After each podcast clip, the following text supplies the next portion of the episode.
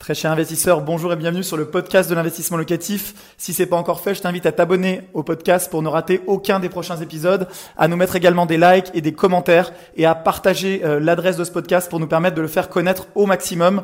Place à l'épisode du jour, c'est parti.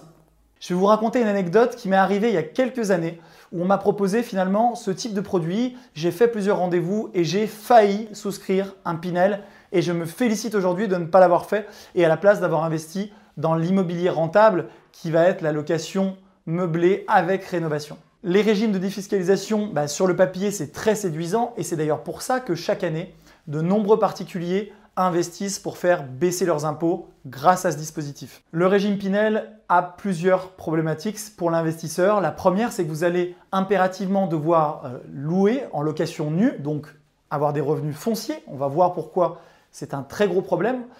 Et également, vous allez être sur un régime de loyer plafonné avec un barème qui est transmis par l'État selon les zones géographiques en France. Ces deux aspects-là vont vous coûter beaucoup d'argent. Pourquoi? Tout simplement parce que les revenus fonciers sont soumis à une fiscalité très forte, à l'opposé de la location meublée, donc du régime de location LMNP, qui vont vous permettre, grâce au régime LMNP réel notamment, de ne pas payer d'impôts sur vos revenus locatifs pendant des années. En réalité, la première chose qui est un gros problème avec le Pinel, c'est que l'avantage fiscal qu'ils vont vous donner chaque année, on va vous parler de 1500, 2000, 3000 euros d'avantage fiscal, donc en déduction de vos impôts, de votre impôt sur le revenu, va être immédiatement gommé de l'autre main. Ce qu'on vous a donné d'une main avec l'avantage Pinel, on va vous le reprendre puisqu'on va vous imposer sur les revenus fonciers de l'autre côté. Donc ça va venir gommer cet avantage. Et vous allez finalement vous retrouver uniquement avec les problématiques liées à ce type de projet. En 1, souvent, l'emplacement ne va pas être idéal. Quand on investit en Pinel, on investit dans des logements neufs qui sont souvent dans des zones peu attractives, peu intéressantes et éventuellement, comme on l'a vu dans de nombreux scandales, mal desservis par les transports, ce qui peut entraîner des conséquences très lourdes. Donc en 1, le problème avec le Pinel, c'est l'emplacement. En deux, le problème, ça va être le prix d'achat. Si vous regardez sur Internet, vous allez constater très facilement que souvent, les programmes proposés en Pinel euh, sont 20% au-dessus du marché.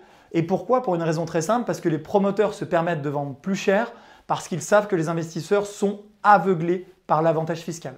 Et c'est d'ailleurs le premier problème, c'est que en Pinel, souvent les investisseurs ne regardent pas réellement le produit. Est-ce qu'il va se louer au bon prix? Est-ce qu'il est au bon prix à l'achat? Est-ce qu'il est bien placé? Ils sont aveuglés, ils se concentrent uniquement sur le chiffon rouge que le vendeur de Pinel va leur, agiter sous le nez.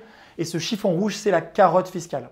Alors pourquoi je vous déconseille d'investir en Pinel? Parce que la plupart du temps, vous aurez affaire à des commerciaux très très forts face à vous qui vont vous montrer les avantages fiscaux, qui ne vont pas vous parler de l'impôt sur le revenu foncier. Posez-leur la question. Et si vous leur posez la question, ce que j'ai fait par la suite, vous allez avoir cette réponse incroyable. Ils vont vous dire Ah, mais monsieur Ravier, les revenus fonciers, bien sûr qu'ils sont imposés, c'est logique on est en France, on paye beaucoup d'impôts. Et sur le coup, ça m'avait semblé tout à fait logique et j'étais à deux doigts de signer jusqu'à ce que je me renseigne un petit peu plus en détail. C'était il y a une dizaine d'années. Ça s'appelait pas le Pinel à l'époque, mais c'était la même chose. C'était un autre nom de régime fiscal. Et que je me renseigne et qu'à ce moment-là, eh ben, je découvre qu'il y avait d'autres régimes fiscaux qui permettaient, eux, de ne pas payer d'impôts sur les revenus locatifs et donc de développer un patrimoine beaucoup plus conséquent avec une meilleure situation du bien et donc d'investir beaucoup plus rapidement dans l'immobilier. Un grand merci d'avoir suivi cet épisode jusqu'au bout. Je te donne rendez-vous pour un prochain épisode. Si c'est pas le cas, abonne-toi au podcast, partage-le, mets-moi un like. Et tu peux également retrouver plus de conseils sur YouTube avec plus de 300 vidéos de conseils gratuites. En ce moment, une vidéo par jour. Rejoins-nous là-bas aussi et à très bientôt. Ciao